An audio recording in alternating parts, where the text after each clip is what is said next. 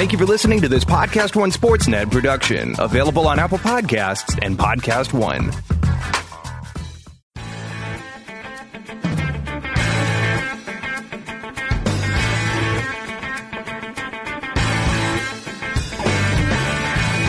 Hello, everyone, and welcome to the AP Top 25 College Football Podcast. I'm Ralph Russo, the college football writer with the Associated Press. This week, we preview the Big Ten with Dave Revsine from BTN.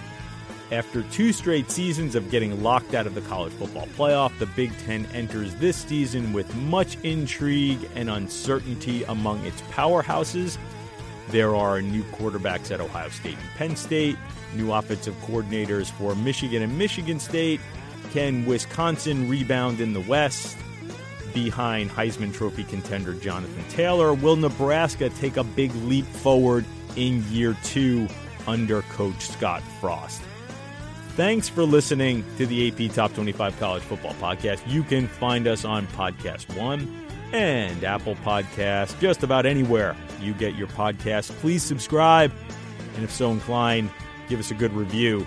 And as usual, you can go to collegefootball.ap.org where you can read all of AP's college football coverage. And away we go. It's the Big Ten preview this week on the AP Top 25 College Football Podcast. And as has become tradition, Dave Revsine from the Big Ten Network joining me to break down the entire Big Ten. Dave, how's your summer been going, and when are you getting on the bus to uh, tour the Big Ten? Uh, summer has gone really well, but I would say it's in the past tense at this point. Ralph, uh, we, Jerry and Howard and I get on the, the Big Ten Network bus this coming Sunday and start our 18-day tour of the league, which I always joke, you know, the first few years I kind of try, you know, we're on a bus for 18 days and you know, we stay in hotels and all that, but, but, you know, I kind of tried to, to make it out, especially on the home front to be uh, a, a burden. And, and my wife was just kind of like one time she just kind of called me to the carpet and said, you know, let me get this straight. You hang out with Howard and Jerry for 18 straight days. You love those guys. You guys seem to eat and drink well. Uh, you go to football practice. You love that. Uh, what's the hard part of this exactly? just kind of all right, guilty as charged. So yeah, it's uh, it's something I actually really look forward to and uh, excited to get out there and you know I just feel like we get to know our team so well by doing that, by watching them practice, by talking to coaches, and and so it's a huge advantage for us in terms of coverage as well. Yeah, so we're okay. So you, clearly, you will know a little bit more about these teams in about a month or so. But again, you do your homework, so we have a pretty good idea of where these teams stand going in. And you're right; it's it's not quite a luxury rock and roll tour bus. I mean, you don't necessarily have like you, you don't necessarily get to like tell the the crew what color M and M's you like and stuff like that. You got you get there are some restrictions on this bus, isn't there? Well, it's pretty good. I mean, it's got Wi-Fi, it's got satellite TV, it's got refrigerators. It's fully stocked with food. Um, no, I guess it's, it's, great. Yeah, this is great. Yeah, yeah. I mean, I, you know, I wasn't in a rock band, so I can't say for sure, but uh, but it's it's pretty good. Yeah, we uh, we we certainly have a, a, a nice little setup there, no the, doubt. The last one I want to ask you about that: d- d- are there any points during the trip where DiNardo can cook for you? Well, no, but uh, you know, we do when we're in Bloomington. You know, he owns a restaurant, and so we oh, often will go. stop at his restaurant. Yeah, so uh, so that so that's pretty good. Um, yeah, he's. Uh, He's, he's well prepared on that front. Yeah, Jerry's Twitter feed literally is helping me cook meals for my family. Like I, he he throws his recipes out there all the time, and like I I will use some of them because you know he's Italian. We went to the same high school, Jerry and I. I can trust him. You know, like. yeah, no doubt. Uh, he's uh, yeah, St. Francis Prep, right? Exactly, exactly. Yeah, played, played for the Terriers. played for for the thank you very much. Little Terriers actually. Uh, played for Little the played for the same high school coach. In fact, okay. So let me jump into this. Enough uh, traveling down Russo memory lane here. To me, the the overarching sort of theme in the Big Ten, well, there's two. I think because there's two sides of the Big Ten. There's a lot of interesting sort of uncertainty on what has been the power side of the Big Ten, and you have a lot of teams that are on the rise. Uh, the power side of the Big Ten being the East, and you have a lot of teams mm. on the rise in the West. I'll, I'll start with the East because you know that might be the best division in college football with those four superpower teams up top in Ohio State, Michigan, Michigan State, and Penn State. And again, to me, I think the most fascinating part of it is all these teams have a certain amount of uncertainty going into this year in key positions. New coordinators, new quarterbacks in Ohio State's case, also a new head coach. Let me frame it this way as we get, find try to find interesting ways to get into these teams. Out of the the big Power Four, all of which have some sort of uncertainty surrounding key parts of their team. Which one are you most confident that the changes will lead to success? The change in quarterback, the change in coordinators, the change in offensive systems, or the change in head coach? Oh, wow. That is a great way to put it. I guess I'm most confident in Ohio State. I mean, not necessarily because of the change. I mean, you are losing one of the all-time great coaches in the history of college football. The guy went 83 and 9 there in seven years. I mean, you lose nine games in seven years. Uh, do I think they'll be better without Urban Meyer? Of course not. Um, but do I think they can maintain kind of where they were? Am I most confident in them doing that? I, I guess I am. And, and the reason I say that, I mean, I think Michigan is like the logical response and and and maybe I should be saying that, but I guess I, I'm I'm kind of in the I'll believe it when I see it mode with Michigan, where I, I and it's not. I I feel like Jim Harbaugh has been unnecessarily and maybe unfairly denigrated a little bit. I mean.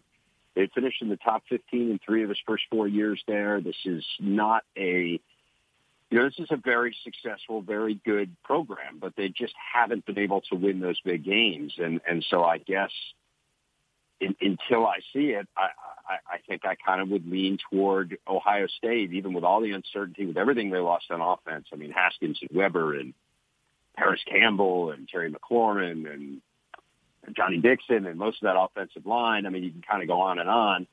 But I guess, and, and, and of course, Urban, but I feel like the defense can't be worse than it was. It was one of the worst defenses in Ohio State history. I mean, statistically, you can make an argument it was the worst and and yet you know they still won 13 games, and and so there's a ton of talent there, and and I just feel like in, until Michigan proves otherwise, I guess I just have the most confidence in Ohio State.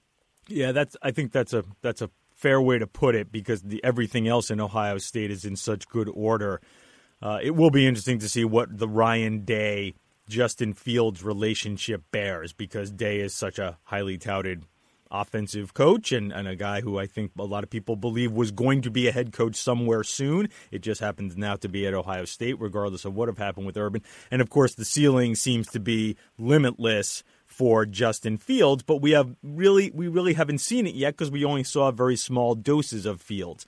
I, I, I, would imagine if I'm going on a bus trip of the Big Ten, the thing I'm most interested to see, if I even if it's only little glimpses at practice, is Justin Fields. Right, and I would agree.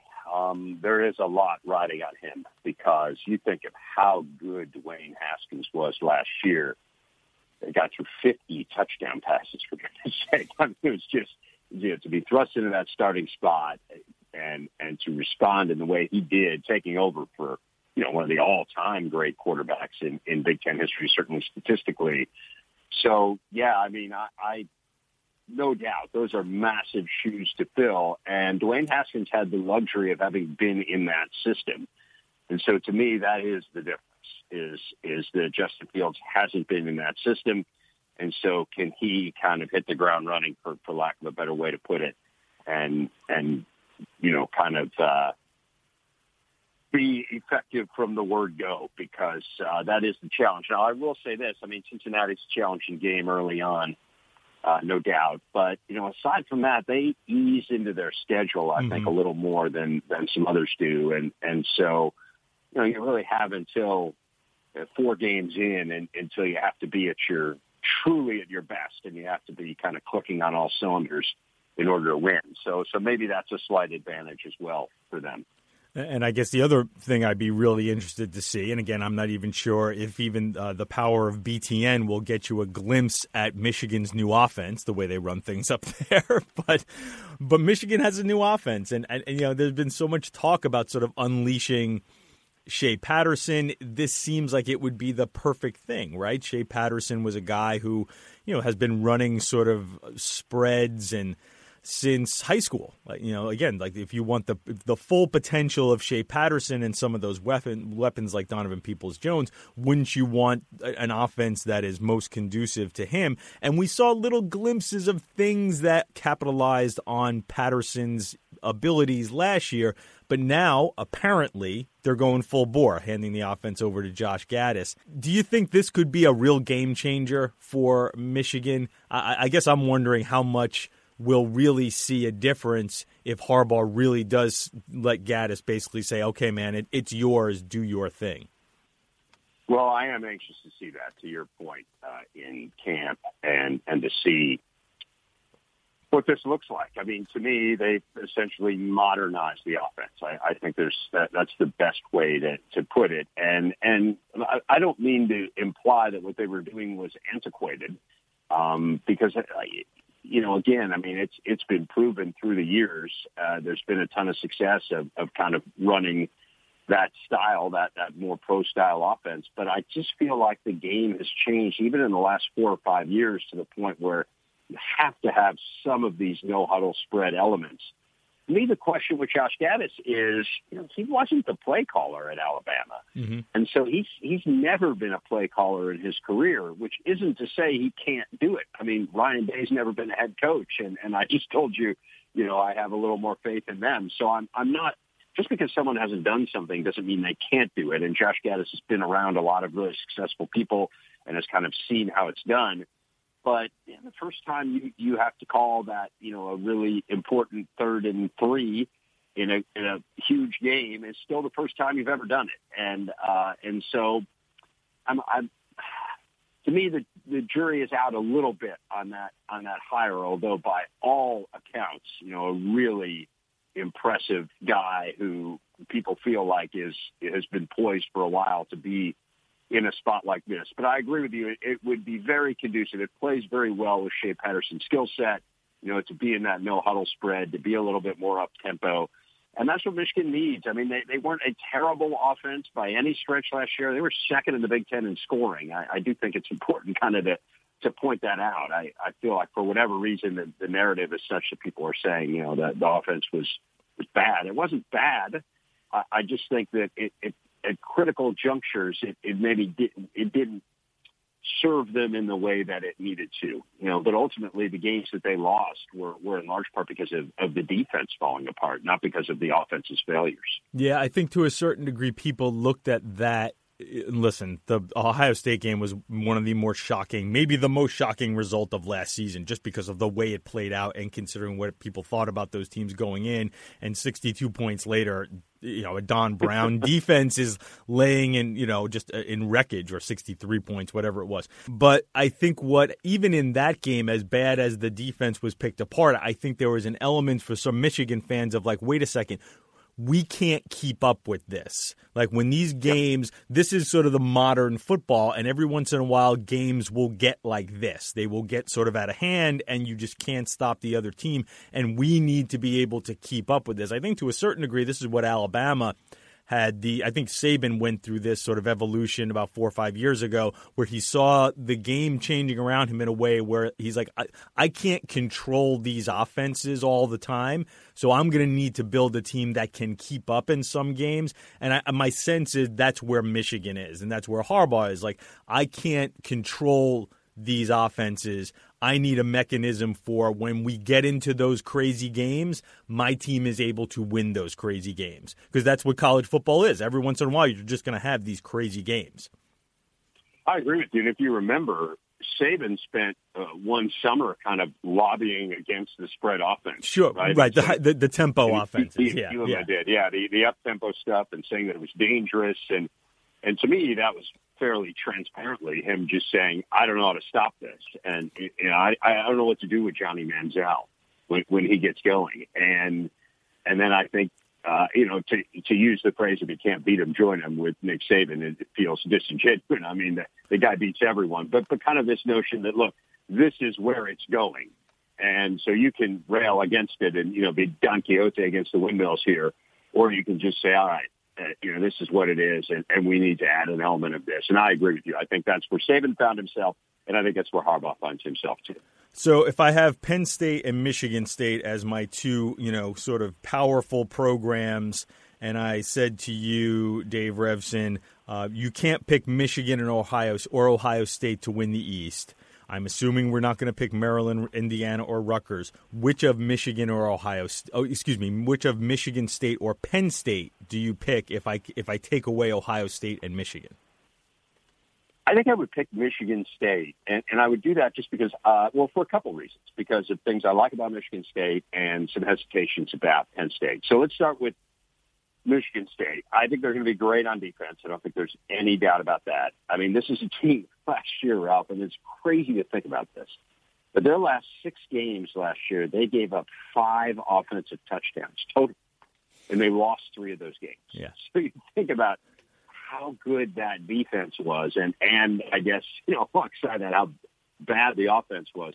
But yeah, they have so much back defensively. They've got stars really at every level. I think that defensive line is going to be outstanding. Kenny Willekes is one of the best players in, in the country at his position. He was the Big Ten Defensive Lineman of the Year last year. Uh, the Panasiuk brothers are, are both really good. Raequan Williams is a stud up front. You got a linebacker, Joe Bachie, is, is an All-American type player. You know, so you kind of go down the line. Josiah Scott uh, in the secondaries, uh, uh, one of the better players in the Big Ten at his position. So really, you just need to be decent offensively to to have a chance here. And they were awful. You know, they were 125th in the nation in scoring last year, which is just mind-bogglingly bad. So what happened? Well, part of it was just the injuries, and and so you know you have eight offensive starters who missed at least one game.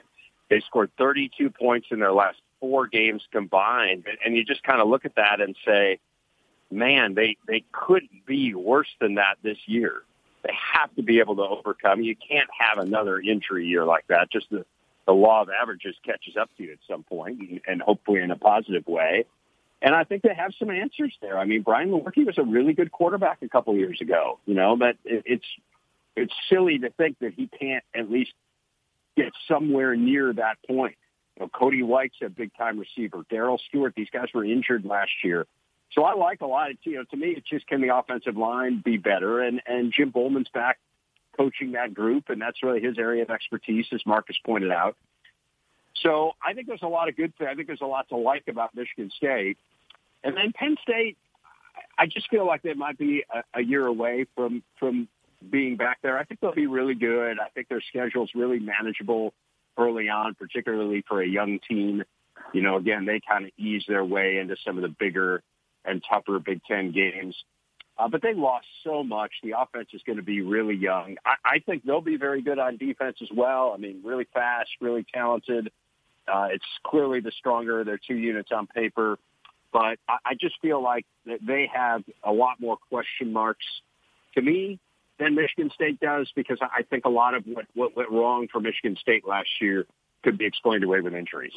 I find Penn State pretty fascinating in that they've recruited so well the last couple of years, and it's almost like the sophomores are taking over the team to a certain degree. The, sophomores and the and the redshirt freshmen and the and even the recent freshman class, which was so highly rated, and you know we saw a lot of team a lot of players transfer out of Penn State and that seemed like almost an epidemic. But you know, eh, this was the line that Penn State will give you. But I think to a certain degree, it's not just spin; it's true. Is a lot of some of these upperclassmen who who thought, well, I could be a borderline starter, saw the sophomores and freshmen coming and thought, man, I, I can't I can't keep these kids off my back. I'm gonna get I'm gonna get hopped in the depth chart here.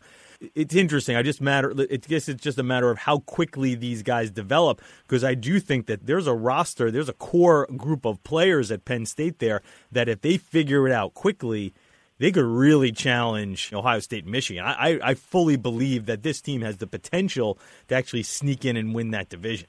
I hear you again. You know, you asked me, and I, I feel like Michigan State has the better chance to do that than Penn State.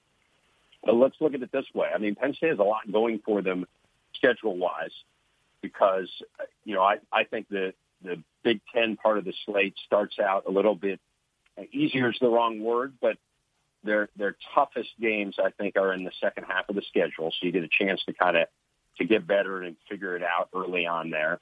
Uh, I agree with you on the young talent. I mean, they have a ton of young talent. He is incru- he is recruited incredibly well.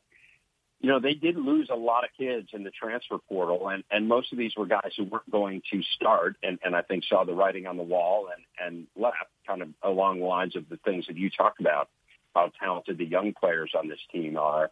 But if you run into injury issues, I don't know that their depth is as proven as some others, and that's one of the big things that I'm going to look at when we go to camp is is how would I feel about you know so, some of these second string guys because injuries are just you know they're they're part of the deal. But but you know to me it is it's those four, and I think you can make an argument for any of the four.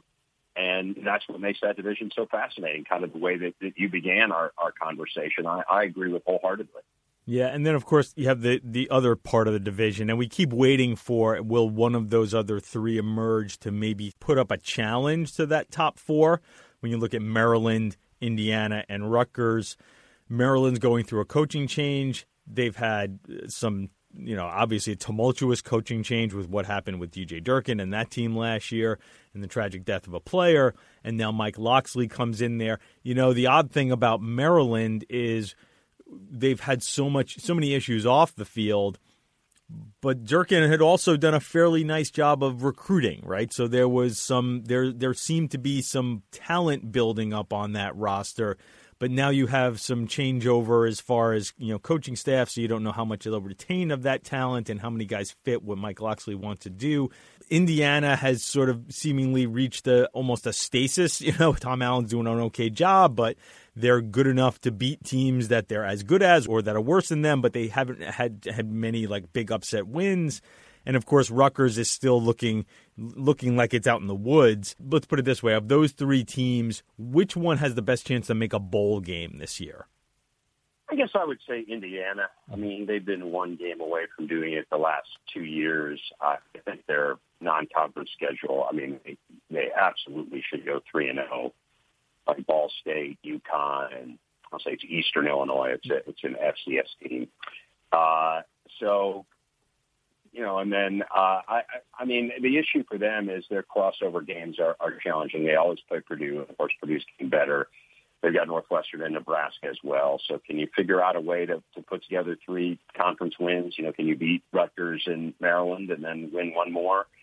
I feel like there's a decent chance they should be able to do that. Uh, you know, there's interesting thing about Indiana is some coaching changes there. New offensive coordinator Mike DeBord retired, and Kalen DeBoer uh, takes over, and he did a really nice job at, at Fresno State. And, and you know, so I feel like they they probably made a pretty good hire there. They're loaded at quarterback. They have three, I think, very reasonable options there. Jack Tuttle transferred from Utah, was a very highly touted kid. Peyton Ramsey, I thought at times last year played pretty well. Uh, the issue to me was the interceptions and can he cut cut down on those? And then Mike Penix is, uh, you know, was a really highly touted kid. So there's there's some talent there. Stevie Scott's a really impressive uh, running back. The, the weird thing there was, you know, when Tom Allen is a defense guy, and he he was promoted from defensive coordinator head coach, and yet the defense has kind of floundered a little bit, particularly last year. And so he made a change there. He, he took himself off as the, you know, removed himself as, as the defensive coordinator and promoted Kane Wommack, who was his, his linebackers coach. And uh, I, I think that there's a, I think that's a mature move on Tom Allen's part. This recognition of, even though, you know, kind of I've, I've my bread's been buttered on the defensive side that I am the head coach and, and I can't, you, you know, you're burning the candle at both ends and, and can I really do justice to, to both sides of the ball there? uh, as the head coach, and and this recognition that, that maybe he cannot. And so, um, you know, I uh, I applaud him for that move, and and I think that's going to prove to be a, a pretty good one for them. Uh, as far as Maryland's concerned, I, I guess there's just so many question marks. I agree with you on on the talent. Uh, they really had built up some nice talent. DJ Durkin recruited well. And when, when we were there last year at camp, we, we kind of marveled at that, at, at how talented they were. Um, so it, it's not a stretch in any way to think that that could be a bowl team. Again, you know, I won five games a year ago. Um, I, I don't think it's unreasonable to think that could happen again this year, but just given the transition, given some of the uncertainty, I think maybe I'd lean a little more toward Indiana there. Right. And then gosh, and then there's Rutgers. You know, again, I think Chris Ash is still trying to piece some things together with transfers. I know that the administration there absolutely want to give him a long leash. I think that there are a lot of other things going on at Rutgers as far as building facilities, and, and, and there's just – you know, there's only so many things an AD can do, and I think the AD right now is uh, is, is, preoccupied with other things and doesn't necessarily want to have to go through another coaching search because I think he feels like he's got a guy who can do a good job if he gives him the time. But the fact of the matter is, Chris Ash is probably going to have to show some significant improvement coming into this year, and we'll see if that happens. I, you know, I don't know what I, I'm not sure what success and progress looks like at Rutgers right now. Uh, there were some glimmers of it. Want to give me a, the optimistic look at Rutgers for this year? Yeah, I mean, I, I will say this. I think he has the right AD. Pat Hobbs really believes in him, A, and B, understands how difficult a job this is. So I don't think you feel quite as much pressure as you would otherwise. But on the flip side, it's three years. They've won seven games. They've been winless in the Big Ten two of the three seasons. And they took what certainly statistically and record wise was an obvious step back last year. I keep looking at that offense and just thinking they cannot be worse. and they they have yeah, they've been so inept offensively. So the optimistic viewpoint I think would be they finally have the same defensive coordinator two years in a row, which doesn't sound like a, a big deal, but it's the first time in ten years they've had the same offensive coordinator two straight seasons. So you finally have a little bit of continuity there. You know, Art Sitkowski comes back. He had a terrible year last year, but he was thrust into a very difficult situation. Uh, McLane Carter from from Texas Tech comes in. He started a couple games for them, so this is a guy with some Power Five experience. So I, I think you, you can't help but to be better at quarterback. Raheem Blackshear is a really good back and, and a versatile player. So I think there are some offensive positives there where, where they, they can't help but to be a little bit better. And defensively, they really weren't that bad. Uh, no, mean, they weren't. Many, they they actually yeah. hung in there pretty well against competition that was a little more sort of eye to eye with them. Yeah, so I guess that would be my. That's where I would I would if I had to put an optimistic spin on it. That's how I would do it. That I don't think the defense is terrible. Uh, they bring in Andy Buh, who's got a, a good background in the Big Ten. He, he was in Maryland, and then he and Chris Ash worked together Wisconsin as well, and so they're familiar with one another, and I think are aligned philosophically. And so, if you figure the defense kind of holds steady and the offense improves a little bit, then you know maybe you figure out a way to to win a couple Big Ten games and at, least give yourself some a little bit of a glimmer of hope there. All right, we will turn our attention to the Big Ten West, which is maybe the most interesting division in all of college football, just because I think it may be the most wide open division in all of college football. But we'll do that with Dave Revsine from BTN right after this on the AP Top 25 College Football Podcast. 10 preview here on the AP Top 25 College Football Podcast. Dave Revsine, the great Dave Revsine from the Big Ten Network. He is a couple days away from heading on the bus and doing a tour of the Big Ten. Uh, of the Big Ten teams, we have gone over the East and the West. I think I can make a good case, and I think this has become sort of the. Uh, I, am not the only one saying this, so this has become the conventional wisdom of the Big Ten West this season. Is I can make a case for any of six teams to win that division. Everybody other than Illinois probably looks like a contender, and I can even make an argument that Illinois should be better. That almost every team in that division, all seven teams in the Big Ten West, seem to have the trajectory of their program, the arrow pointing up. Dave, I'll make a statement more than ask you a question. I think it's the most fascinating division in college football. Well, I would agree with you, and I would agree with your assessment too. Uh, if you would tell me at the end that you're going to be in Indianapolis the first weekend of December, and again, any of six teams is there, I would say, okay, I could see how that happened. I could see how Minnesota got there. I could see how Purdue got there, although again, you know, schedule's really tough for them. I, I, I think some teams have a, a tougher road than others do And I agree with you on Illinois too. I'm I'm interested to get down there and and see what's going on in Champaign. I know they're really optimistic, and and that's really all you can ask for. I think in college football is this notion that you know Jerry talks a lot about maximizing your resources. Kind of, are you the best that you can be? Kind of given who you are. And I think the Big Ten West, you can make an argument that everyone is either there or, to your point, kind of trending in that direction. And that makes it really fascinating because no one in the Big Ten West has an obvious advantage over everyone else. I mean, there are certainly some programs that are historically stronger than others. And Nebraska would be an obvious example. I, I think Wisconsin in the last 20 years or so, Iowa. So yes, there are, there are some that, that have a little more going for them than, than others do, but I don't think it's such a huge gap that it can't be minimized by good coaching, by uh, fortuitous breaks, by injury differences, all those kinds of things that kind of play out during the course of a season. So, yeah, I mean, I think if everyone's doing the best they can in that division, it's a situation where there is no obvious favorite, and, and that's kind of the year we find ourselves in. I've had that same conversation with uh, Gerry DiNardo, by the way, about Max. It, it is, and it, it's enlightening, especially coming from a coach, because I I, yep. I very much believe in that too, and, and part of it is my conversations with Jerry about this idea that you know you sort of are what you are to a certain degree and then it's just about maxing out. Illinois will, will never really be Ohio State, but what is the best that you can be at Illinois? The thing with the West this year is though somebody's going to have to lose some of these games. So so somewhere in here there's going to be a disappointing team, quote unquote disappointing team, and somewhere in here uh, there's going to be a team that probably is a little more surprising. Let's put it this way: Who are the teams that you think of as more of the uh, what's a good way to put it? Stable or more likely to be to reach their ceiling. The ones that you feel a little more confident in that, hey, listen, they may not win this division, but I'm pretty sure that they're not going to be a volatile team, that they're going to have a good year and be in contention. Whereas maybe some other teams, it could be three and five, two and six in the in the conference. It could be six and two, five and three in the conference. Who are the more stable teams? The the ones that the the, the sort of best bets to be in contention in the Big Ten West. Well, that is something where I feel like the tour will really help us to kind of separate out and, and figure out who, who those teams are. Because again, I do think a lot of it comes down to depth. I think it comes down to redshirt freshmen contributing, those types of things that, that maybe I can't see from, from my home in suburban Chicago before I, I get on that bus.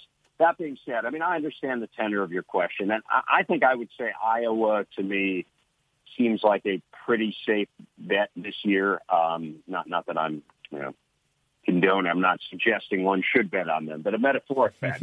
uh, the only thing I'd say about Iowa is I just think their road slate's really tough. You know, they have to go to Michigan.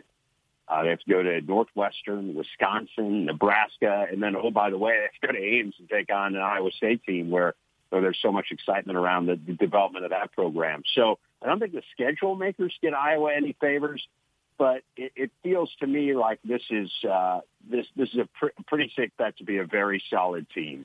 Uh, they got better offensively last year. Uh, they scored more than 30 points a game. They were, I think, their highest scoring team in, in something like 16 or 17 years. Uh, they bring back a, an experienced quarterback in, in Nate Stanley.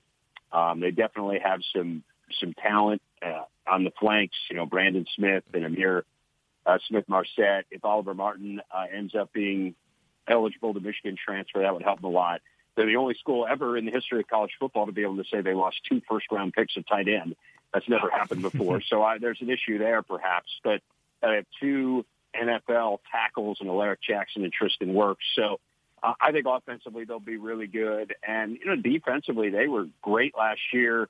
They do lose a lot. I mean, if you look at kind of this notion of starters lost and and coming back. But I mean, just for instance, AJ Epenesa, who's on a lot of All-American lists, was not a starter for them last year. Mm-hmm. So he doesn't count as a returning starter. But I mean, and a guy type of person, the Big Ten in, in sacks, and uh, you know, he's he's a, he's someone you can obviously build your defense around.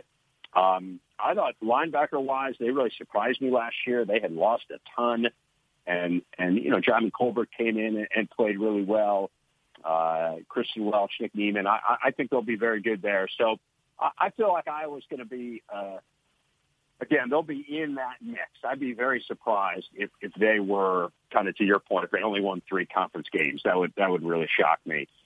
I think Wisconsin will be good again. Yeah, yeah. Was I, was I, last I year just a blip for, for Wisconsin? I mean, they've been one of the most consistent programs. No no program sort of knows itself and has an identity like Wisconsin does. Do you suspect last year was a blip for Wisconsin, or was there did it portend bigger problems? I'd say yes and yes. Okay. I do think it was a blip in that I don't think they're going to be a four-loss team consistently in the conference. It was the first time since 1995 they lost four conference games, all by double digits. I mean, it's been a long time since Wisconsin kind of got outplayed in, in that type of way throughout the course of a season. That being said, I, I will say this: we came away. You know, they were number four in the country last year, mm-hmm. preseason, and we went to their camp and Howard and Jerry and I got on that bus and and we said that you know this is not far and away the best team in that division. You know, far from it. That that the division had caught up to them, and it was pretty evident that that had happened last year. So, do I think that Wisconsin is going to be year in and year out the obvious de facto choice in the Big Ten West anymore? I do not. Uh, do I think that they're going to be consistently good year in and year out? I absolutely do.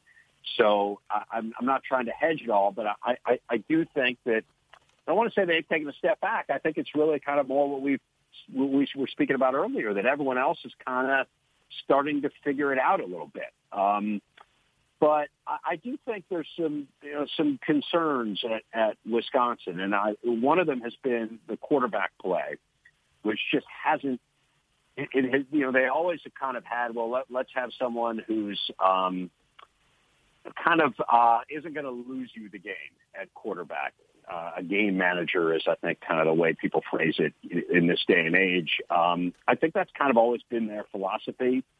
And of course, look, Alex Hornibrook went 26 and six as their starter, but but would make a lot of mistakes, and and so they went out. Of course, he transferred to Florida State. Uh, Jack Coan was okay last year, but they went out and recruited you know, Graham Mertz, and this is a different kind of, of quarterback. It at least seems to be. And, and based on the reports out of the spring and the very limited amount we were able to see from him during spring practice uh, and, you know, kind of what was available televised for us. Uh, but I'm really anxious to see him and, and to see whether, because I think for them to, to kind of be this consistent winner year in and year out that they have been, I do think their quarterback play is going to have to get a little bit better. So, so let's see what he is. You obviously have arguably the best running back in the country in Jonathan Taylor, but you're only going to have him for one more year. Uh, and then the line, the line wasn't nearly as good last year as, as it has been, and that's with NFL draft picks up there. Michael Deiter and David Edwards, Beau Benzschawel was was an All American four of those guys are gone. You do a Biadasz back, who's, who's a, a really good guy to anchor that line with. But, uh, you know, there's definitely some cracks there in kind of that in, in their offense. And, and that to me was a huge part of it last year. And then defensively, they were good, but not great. And and when you think about you know what, what their standards had been historically here, recent history, where this is a, a school that leads the Big Ten in total defense, kind of year in and year out, and you know, have led the nation in pass efficiency defense. For them to be kind of middling uh, or, you know, above average, but, but not great in those areas, I think is disconcerting. And we saw that coming last year. You know, we were there for camp and they were moving pieces around. They were moving offensive linemen to defensive line and stuff like that. They, they had injuries that uh, every injury, of course, is unforeseen, but you know, unforeseen injuries that that put them in a spot where they didn't have the sufficient depth that they needed, and and so I think there were some signals that the defense wasn't going to be a, as good. Can Jim Leonhard get it back? I mean, obviously a very bright young guy with a tremendous pedigree. So that to me is is really the big question with Wisconsin. But I still think they'll be good. You know, the other the other issue for them, of course, is the crossover schedule is brutal. I mean, they play right. Michigan, Michigan State, and Ohio State in addition to playing this the Big Ten West, where there, as we've talked about, there's kind of no easy wins. So uh, I'm I still feel like Wisconsin's going to be a really good program year in and year out, and I think they will be this year. But I, I just feel like the tide has changed a little bit in terms of them owning the West. Amazingly, the team picked to win the West this year, if I remember correctly, is Nebraska. And Nebraska was pretty bad for most of last year. Now they were bad. They were bad in an interesting way, and they were probably the one of the more interesting bad teams in this in, in college football for the first half of the year. In that you could tr- you could absolutely see reasons to think that oh this Scott Frost thing is going to work out okay. Adrian Martinez is an exciting quarterback. They're doing some things offensively that should give you some hope. They lost some games in some crushing fashion. And then toward the end of the year, I mean, for a four win team, it was maybe the most optimistic four win season in the history of college football. Certainly the history of Nebraska, where four win seasons normally would have been considered just, you know, uh, an unforgivable sin, but yet there's all this optimism about Nebraska. So I've been trying to steer away from just, hey, talk about Nebraska, talk about this team questions. But Nebraska is so fascinating coming into this season that you have this much optimism coming off such a poor year record wise it just doesn't seem to jive on one level. But if you watched it play out, you can sort of understand what's going on at Nebraska here. This could be a fun team and a really interesting year for the Cornhuskers. No doubt. And I agree with your assessment. 100%. I mean, they were 0 6 last year, but they were the best 0 6 team in, in the history of college football at that point. So, yeah, I mean, it was a very strange year. And uh, certainly there were lots of positive signs. And I think the most obvious one was the offense was really good. I mean, they were second in the Big Ten in total offense. They were a big play group. They averaged six plays per game of 20 or more yards, which was the highest in the Big Ten.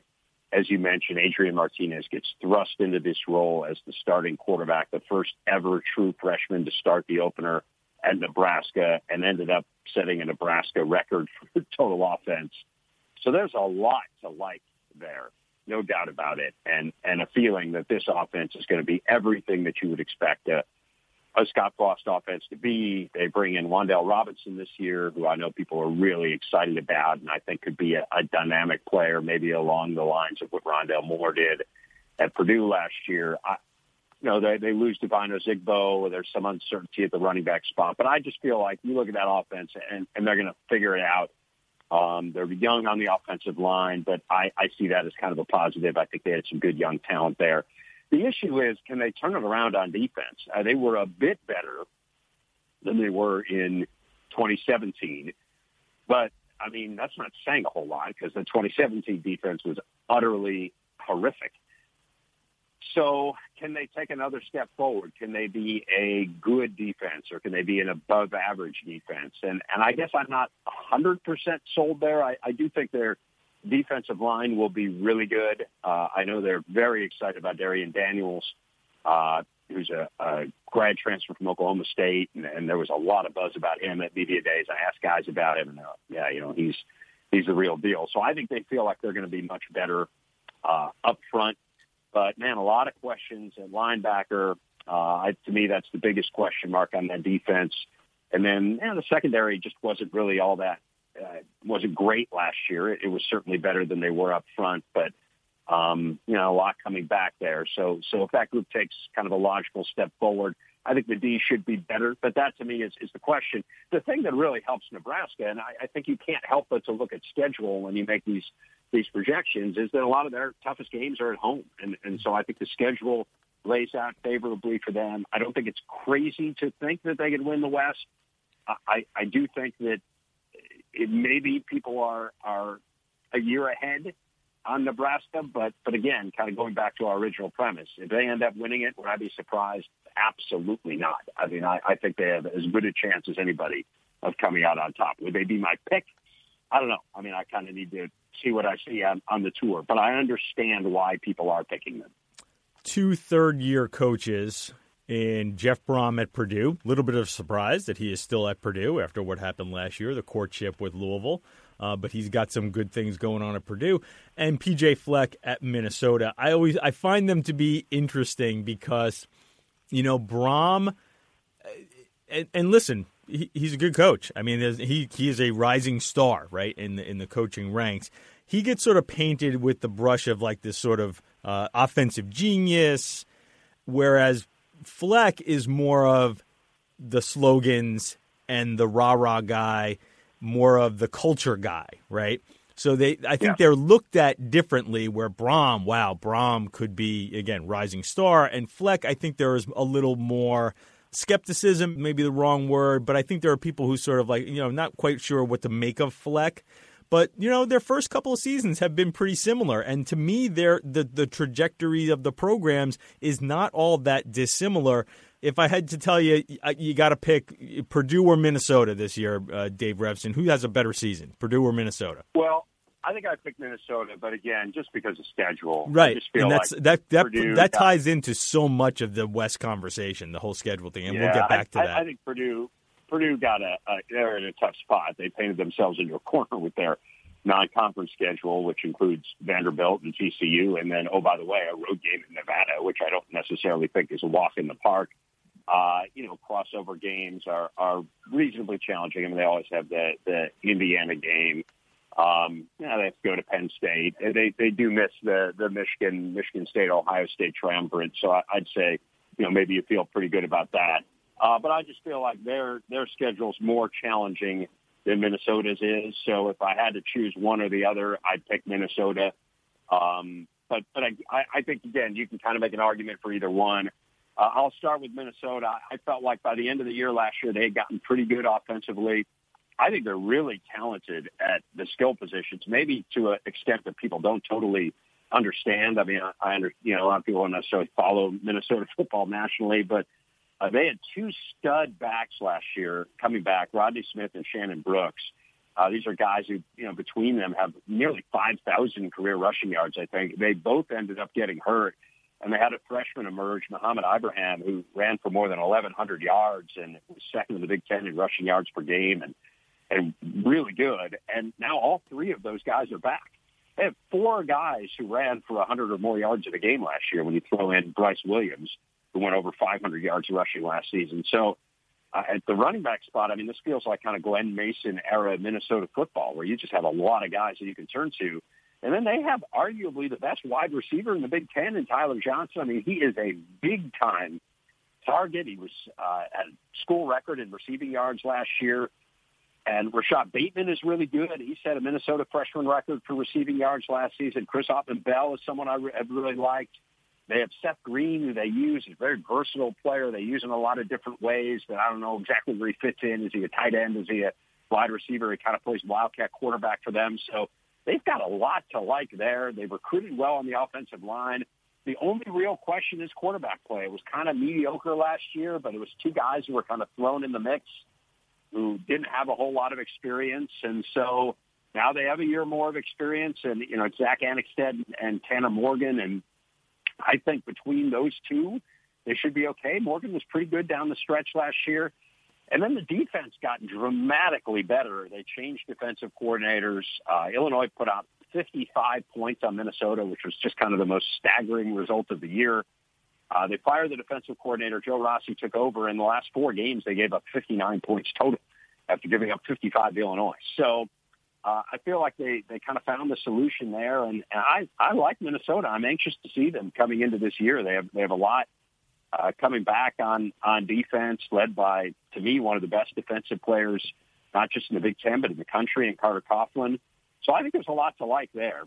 Uh, as far as Purdue is concerned, um, you know, to your point, people see Jeff Brohm as as kind of this offensive guru, and and he did a very nice job with that group last year. Rondale Moore, you know, leading the nation in in receptions. I, I found this amazing, Ralph. He was the first ever true freshman consensus All American in Big Ten history, which is pretty good. Wow, So- pretty, yeah, that is pretty good. yeah, uh, there's some pretty good players come through the Big Ten through the years. So uh, they'll be great offensively. I, I, I still, you know, I understand they lost David Blough. I like Elijah Sindelar. You know, he just had some bad games early last year. The knee has been a, an issue on and off, and, and I just feel like Blough kind of took the job and, and ran with it. But I don't think it's necessarily an indictment of Sindelar. He started nine games for them in his career, and I know they like their young guys, uh, Plummer and Sipe running back is an issue, and I, I'm anxious to kind of see what that looks like in camp. And I'm not convinced there's a solution there, like a really good solution. So they may be a little pass happy uh, this year, but again, I mean, yeah, really good receivers. Uh, Rondale Moore is, is the guy that everyone knows, but I really like uh, Jared Sparks quite a bit. Uh, they bring in the Indiana Player of the Year, David Bell's a really highly recruited guy. Their tight end, Brycen Hopkins, is outstanding.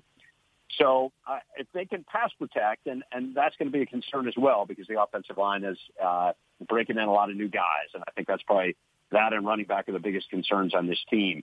Defensively, they took a step back, but they bring a ton back from from last year, and, and I feel like they were kind of they were caught they were betwixt in between a little bit last year. That first year, he actually inherited some pretty good defensive talent, and and maybe they outperformed expectations, and and now I, I, I feel like they'll be back to to a respectable defense. So I like Purdue again. I just feel like a few more question marks offensive line and running back, and, and then I think the schedule is more challenging than Minnesota's. I think we need to remind people. Sometimes I need to remind myself that Northwestern won this division last year. yes, um, they did. Yeah, yes, they did. And yeah, here's what we're talking about them, right? Right, but uh, no, I say this, and, and I, I, think unfortunately it comes across as a slight uh, with Northwestern. But when you talk to Pat Fitzgerald, you know he sort of says this too. I mean, Northwestern will always sort of have to thread the needle, right? They're never going to overwhelm you with talent. They have to sort of quote unquote do the little things to win. They're always going to play a bunch of close games. Some years those close games are going to go in their favor. And the fact that they tighten up things and they run a tight ship there. They don't commit a lot of penalties.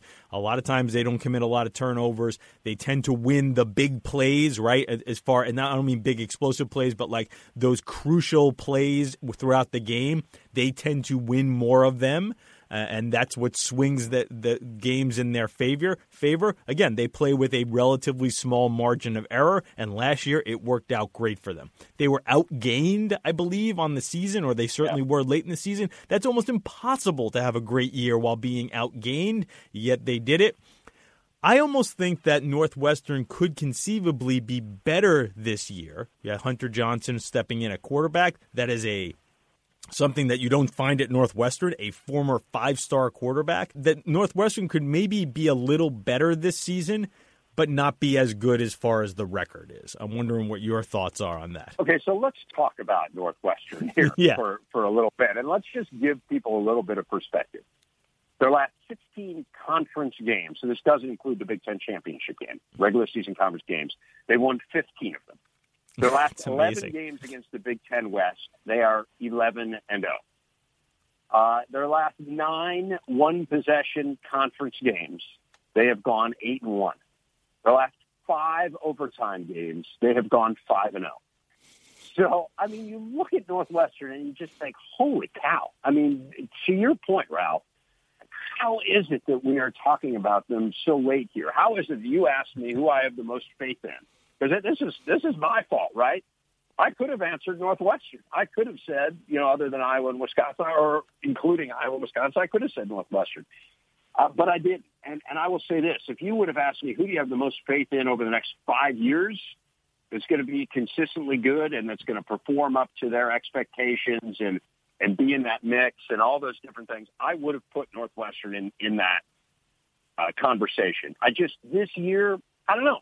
I, I don't know what's going to happen because they did, to your point, statistically, there are a lot of things last year that, that they give you pause that, yeah, they were outgained and you know, they're not an explosive team and they really had you know, very little run game to speak of and, and all those kinds of things where you look at them and, and you just say, well, they outperform kind of what they should. But nobody knows who they are more than Northwestern, right? They have a very clear identity. Pat Fitzgerald, this is going to be his 14th year. And then, of course, he has so much institutional history at the place because he played there and he's assistant there and he, he knows the place. He understands the formula for them. So I, I think they'll, you know, I have no doubt that Northwestern, they are on really solid footing. They will be a very good competitive program here for as long as he is there. Is how good will they be this year? I don't know. I mean, they need to get more explosive. There's going to be a, there's a lot of questions around Hunter Johnson. Is, is can he step right in, you know, win the job in the spring? But that's kind of vintage Pat Fitzgerald, and that's kind of who he is. And so I, I don't read too much into that. I think they need to be a little bit better at running back. I know Isaiah Bowser took over and, and was pretty good last year, but he still averaged under four and a half yards a carry to me, the big thing with this team is always the offensive line, and it's been very inconsistent. Uh, but I know they're really, really excited. They have a new offensive line coach and Kurt Anderson. Uh, the old offensive line coach ended up getting the, the Eastern Illinois head coaching job, and and so uh, Kurt Anderson, you know, was a uh, was with Bret Bielema at Arkansas. They've already uh, recruited extremely well on the offensive line, including bringing in uh, maybe their highest touted offensive line recruit, who's going to be a going to sign in this next class ever. Uh, so I think they've made a difference there, and, and just in talking to uh, the offensive lineman who was at uh, Big Ten Media Days, their center Jared Thomas, he's really excited. He feels like they're going to take a step forward that's the area where I've always felt like they could be good, and for whatever reason, they just kind of haven't been. Um, and so if they can be consistent on the line, I think they could be pretty good uh, on offense. They recruited very well at the wide receiver spot. I know they have a couple guys they think can can step right in and be good. And then the defense, uh, you know, as long as Mike Hankwitz is there and, and he's getting uh, along in years, and I think there is a question as to how long that'll be, they're going to be really good. I mean, Joe Gaziano is one of the best defensive ends in the Big Ten. Uh, there's talk that Fisher is a first round pick in the NFL at linebacker. And you have a first round pick at linebacker, and he didn't even lead the team in tackles last year. That was Blake Gallagher. Uh, so, you know, their linebacker group is really good. Uh, I think they're very solid at, at defensive back. I, I think this is going to be a very good defense. But again, their margin for error is slim. Their schedule, I think, is very difficult, and I think that's part of the reason that maybe you wouldn't pick them. Uh, they have to play Ohio State in the crossover. They host Michigan State. They've had very good success against Michigan State in, in recent years, but you know, again, that's still a challenging game. Uh, so yeah, I mean, to me, there's no reason not to pick Northwestern other than I, I just kind of feel like maybe there's, uh, you know, the law of averages catches up to them a little bit this year. But but if you're a Northwestern fan and you say, are we on solid footing? Absolutely. I mean, and, and then you throw in the the resources they put behind the program, the facility is mind-boggling that they built. So uh, I, I think the arrow is pointing up in a big way. I just don't know if, if you said to me, are they going to win the West again? Eh, I don't know. They need some things to go their way, no doubt. Okay, last but not least, and I'm sorry, Illinois, that we left you hanging like this, and I have no interesting way to get into Illinois. Well, I will. I, will say this: I think that there has absolutely been some improvement there. I don't know if it's a make or break season for Illinois. They've invested a lot in Lovie Smith. Josh Whitman, the AD, is tied to Lovie Smith in a certain degree. It was his first big move was to come in and, and get rid of the old coach and bring in and bring in Lovie Smith. So I think that there is a certain amount of leeway there that will be given Smith if we can just see progress, right? We don't need necessarily need to see leaps and bounds, but if we can just see that we are continuing to make progress, then we will continue on this path because stability probably works in our favor too if you're Illinois. But yeah, again, there's nobody else in the West where they can look at and say, "Oh yeah, we're, we're better than them." Everybody in the West is still better than Illinois, so they're going to have to figure out ways to beat teams that are better than them.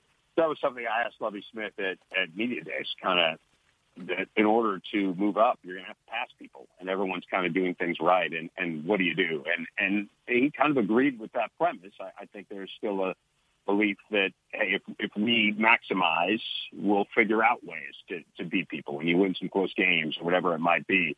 Uh, there are a lot of positive things. They have a new facility, which I know they're they're excited about. Um, offensively, they improved by leaps and bounds last year. I mean, they went from last in the Big Ten in rushing to second they averaged more than 10 points per game uh, above what they, where they had been the year before.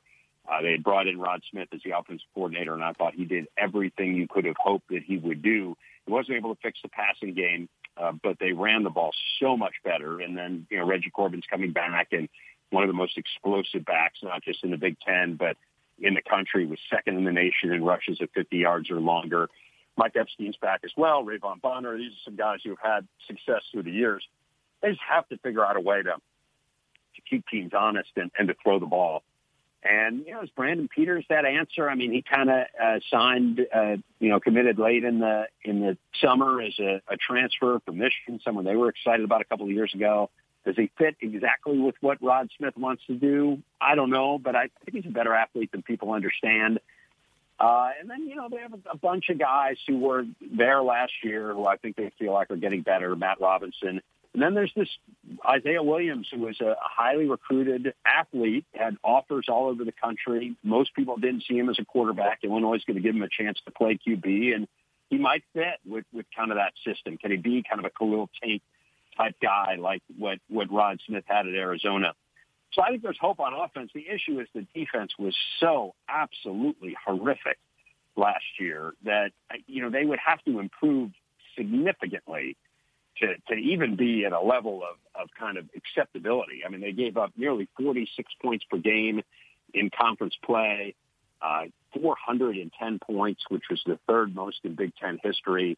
Lovie Smith's taken over the defense. He's the new defensive coordinator, so it's kind of on him. Uh, they lost one of their most talented players in the offseason in Bobby Roundtree, a, a real tragedy, a spinal injury. So he's not going to be able to compete for that for them. Of course, we, we wish him the best in his recovery. I just think there are a ton of question marks on defense, but but that's really what it comes down to. They'll they'll be good offensively, and, and they'll figure out a way. The issue is can they get to a level of of competence on D, and and that I don't know. You know, the the jury's still out there. All right. So the way I'm going to force you well, I mean, there's only so much I can do to force you, but I'm gonna I'm gonna ask you to give me a prediction on these two divisions here, and a couple of other things in the Big Ten. I, you know, it is so fascinating to see the West and how much because I was going through this yesterday and even tweeting out some stuff. It's so you're so tempted to if you're making if you're in the the business of making some projections, even if they're just for fun, like me it's very tempting to sort of just look at the schedules and say Wisconsin, wow, they've got three of the big four, that Michigan, Michigan State, and Ohio State all on the schedule. So let's eliminate Wisconsin. And it, it, it's tempting to just simply break it down by schedule. And if you break it down by schedule, I think that's one of the reasons why Nebraska is the favorite because they the crossover element of the schedule seems to favor Nebraska in the Big Ten West. So, but I'll ask you to make a couple predictions here. Who's going to win the East? Who's going to win the West? Who's going to win the conference? And the biggest question of all is will that winner of this conference or anybody from the conference make the playoff this year? Well, you know, I always kind of cop out on this. Just no, I, I, know, I, like, I, know, I know you're going to. I, you know, I, I just feel like if if you have the ability to see all 14 teams practice coming up here in the next three weeks, uh, you know, why you know, it just seems like you're you're kind of you're kind of boxing yourself into a little bit of a corner because um, because you don't have all the information you have at your disposal at the end. Before seeing them, who would I pick?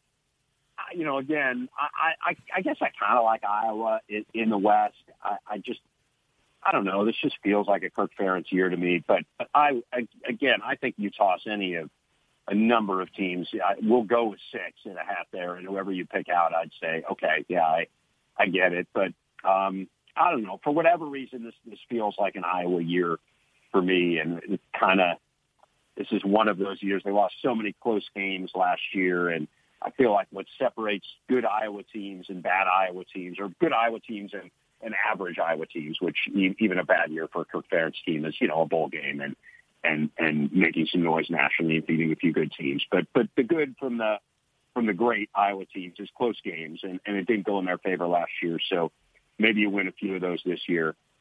Uh, you asked me at the beginning of, of who I had more faith in, Ohio State, Michigan. I said Ohio State, so I, I guess I'd lean in that direction. But again, I could be easily swayed by by what I see in camp, and and uh, I always joke I don't make the predictions. I make fun of the guys who make the predictions.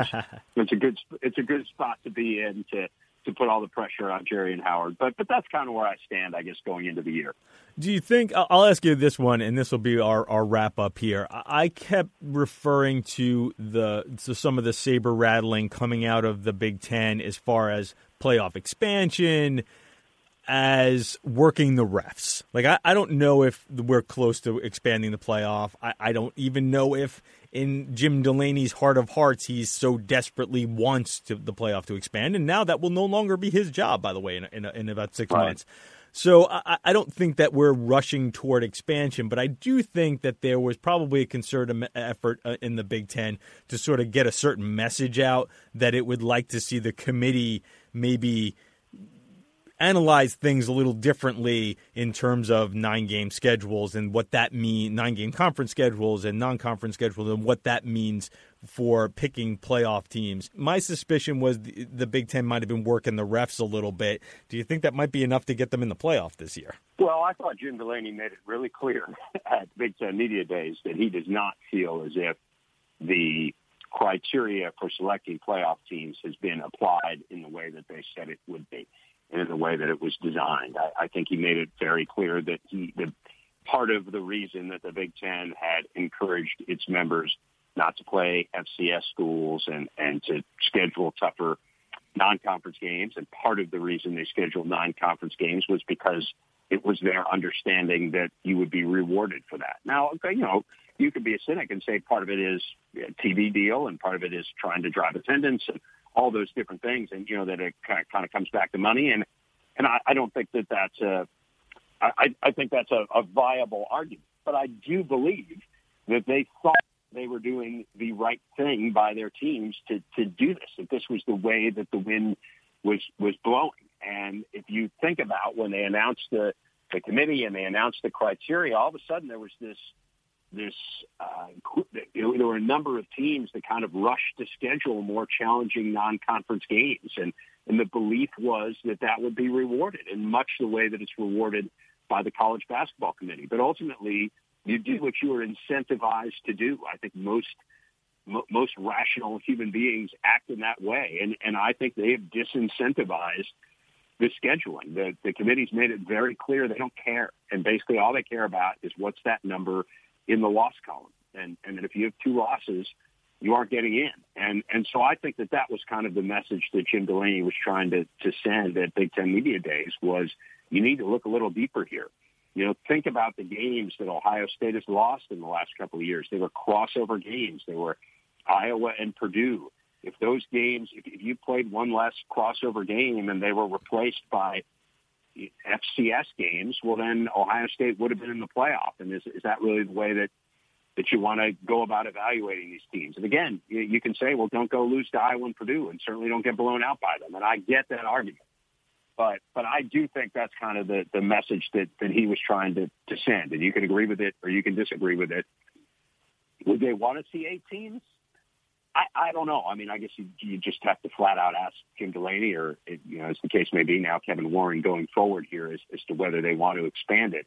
But I think they want to see their teams. I, I think they want to see the, the schedules judged on their face and not solely by the one loss record. And, and that was, that was kind of what they believed was going to happen. That was how they think that the playoff was uh, conceived. And, and it sounded like what Jim Delaney said, he doesn't necessarily think it's been applied in that way. Dave Revsine from the Big Ten Network, thank you so much for doing this. That was a lot of great information. Enjoy your time on the bus with uh, Gerry DiNardo and Howard Griffith. I'm sure you will enjoy uh, 18 days. You guys are out for 18 days on the road? 18 days. We have one day in Chicago uh, as we transition between the East and the West. But yeah, it's basically 18 straight days. And uh, I would just say it is uh, among the most enjoyable 18 days of my year. It's really, really fun. I look forward to it. it it's, I think one of the things that's great too is just how much fans are starved for it. And so when we start, to, you know, the, when the shows come on or even just kind of tweeting out stuff while we're in practice, it's fun to see the reactions of people and, and to know how excited they are because – you know, it means the season's here. It's it's a pretty cool rite of passage, and I can't wait to get out there. Well, enjoy it. Maybe we will. Uh, maybe I'll cross paths with you during your tour, and, and we will most definitely cross paths during the season. Thanks for doing the Big Ten preview with us, Dave Revsine. You can catch him on BTN. And um, again, have a wonderful what's remaining of your summer. Enjoy the tour. My pleasure. Thanks a lot, Ralph. You do the same. Always fun to talk to you. And now, three and out first down. UCF made a little news by scheduling a home and home with FIU this week. The Knights have been steadfast in their refusal to do two for one deals with Power 5 teams, which has left AD Danny White open for some criticism. It's hard to lead a revolution against an unfair system, the current playoff, as Danny White puts it, when you refuse to take opportunities that other teams in your conference are glad to do. If you remember, Memphis recently and USF especially have grabbed a whole bunch of two for ones against prominent schools in Power 5 conferences. I say this all the time. Scheduling is first and foremost about finances, and White and UCF have determined that home and homes work better for what they are trying to build than the two for ones and they get some pretty decent home and homes with Power 5 teams, just not the biggest of the big boys like Alabama or Florida. UCF can complain about the injustice of it all, but it's making a choice to bypass an opportunity to play games that could help a burgeoning program prove a point about whether it really does belong to be mentioned with the elite in the country. Second down, I kind of like the idea of doing breakout players for each conference myself after I did it last week. So we'll keep that up on this and the next few preview podcasts to set some parameters. Uh, breakout player, no freshmen, maybe redshirt freshmen are okay since a lot of them are now playing four games. We're looking for players who didn't make an all conference team last year and generally aren't popping up on them this year, or at least on the first team all conference, getting a lot of pub and hype going into this season. So in the Big Ten, I'll go with Donovan Peoples Jones, the wide receiver from Michigan, who has been good, but not quite five star potential first round draft pick good for the Wolverines. If Michigan's new offense under Josh Gattis truly unleashes a more dynamic attack, Peoples Jones, who has never had a 100 yard receiving game in his two year college career, should break a 1,000 yards receiving on the season this year. Iowa has had a nice run of NFL prospects in the defensive backfield, and this year I think safety Geno Stone could be next up. He had four picks in eight starts last year, and this year he could be in line for an Amani Hooker type breakout season. Third down. I think the Big Ten is the most difficult of the Power Five conferences to predict this season. I'm very tempted to go with Penn State despite the unproven quarterback and all that youth in the East, but five conference road games, including at Iowa and at Ohio State, seems like a bit much for a rather youthful and inexperienced team. Michigan is the slight favorite in the conference, but the Wolverines also have five road games in conference. Though aside from Wisconsin and Penn State, the roadies set up pretty well for success for the Wolverines. Still, I picked Michigan last year to win the Big Ten, and that looked great right up until the point when it didn't. I'm not buying enough of an offensive turnaround at Michigan State to steal the division, though it would be vintage Mark Dantonio to do just that. I can't pick the West champ to win the conference, but the race should be really awesome. So I guess that leaves Ohio State winning the conference, and I think beating, I'll go with Dave Revsine here and say beating Iowa in the conference championship game. Frankly, I have an easier time talking myself out of each West team than I do talking myself into them. I was this close to picking the team with the best schedule and just going with Minnesota. I might change my mind in the next couple of weeks before I put my predictions in print, but we'll go with Ohio State and Justin Fields winning the conference, beating Iowa, and I think this year making the playoff. But again, I reserve the right to change my mind on that. That's the show for today. I'd like to thank my producer, Warren Levinson, for making me sound good. You can find this podcast on Apple Podcast and on Podcast One and just about anywhere you get your podcasts. Please subscribe so you do not miss an episode. I'm Ralph Russo, the college football writer with the Associated Press. Thanks for listening, and come back for more next week when we preview the Big 12 on the AP Top 25 College Football Podcast.